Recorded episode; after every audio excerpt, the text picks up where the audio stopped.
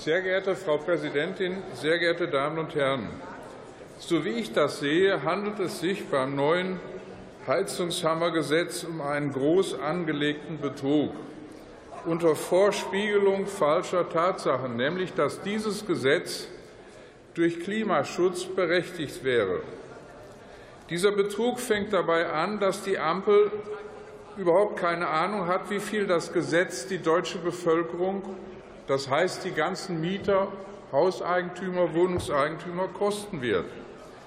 Robert Habeck nannte einmal die Zahl von 130 Milliarden Euro.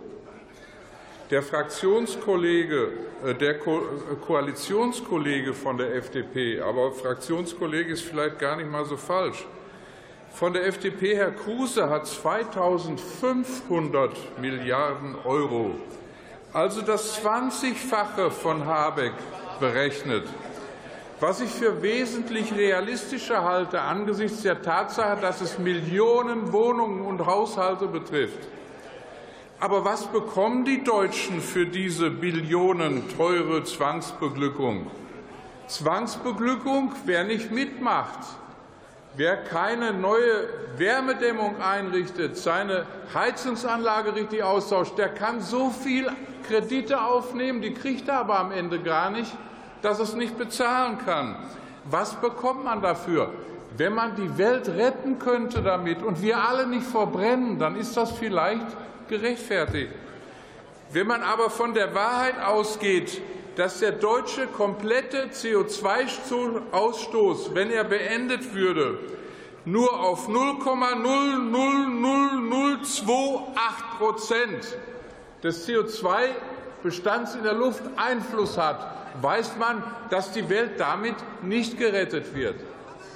Als nächstes kommt die Frage, was bekommen die Deutschen? Weiß man denn genau bei diesem Gesetz, wie viel CO2 eingespart wird? Beschäftigt man sich mit den Akten, stellt man fest, nein, mal waren 40 Millionen, dann waren es mal 50 Millionen Tonnen CO2 und am Ende waren es nur noch 10 in einem Gutachten. Meine Damen und Herren, hier geht es nur um Abzocke, und zwar einen doppelten Betrug. Der doppelte Betrug liegt Herr vor, Fahle, das können wir heute nicht mehr klären. die Mieten durch ständige Schluss. CO2-Preise weiter gesteigert werden.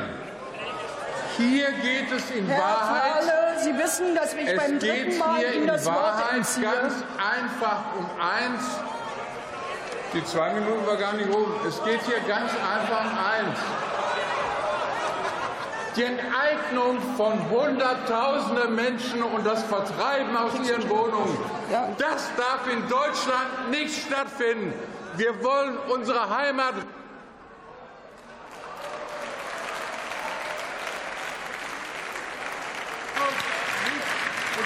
Herr Fahle, man hört Sie nicht mehr, da ich Ihnen das Wort entzogen habe.